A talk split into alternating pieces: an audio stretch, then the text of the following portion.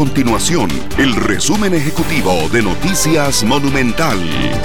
Hola, mi nombre es Alejandro Meléndez y estas son las informaciones más importantes del día en Noticias Monumental. El alcalde de Cartago, Mario Redondo, se mostró molesto, según dijo, por un lento avance de las obras viales que se realizan en Taras La Lima. A esta complicada situación se le suma el cierre de la galera, que aumenta las presas que de por sí ya deben enfrentar los cartagineses.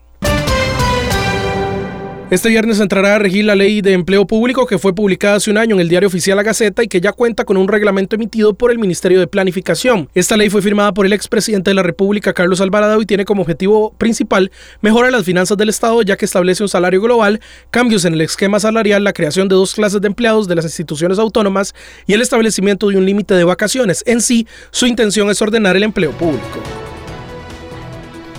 Estas y otras informaciones usted las puede encontrar en nuestro sitio web www.monumental.co.cr.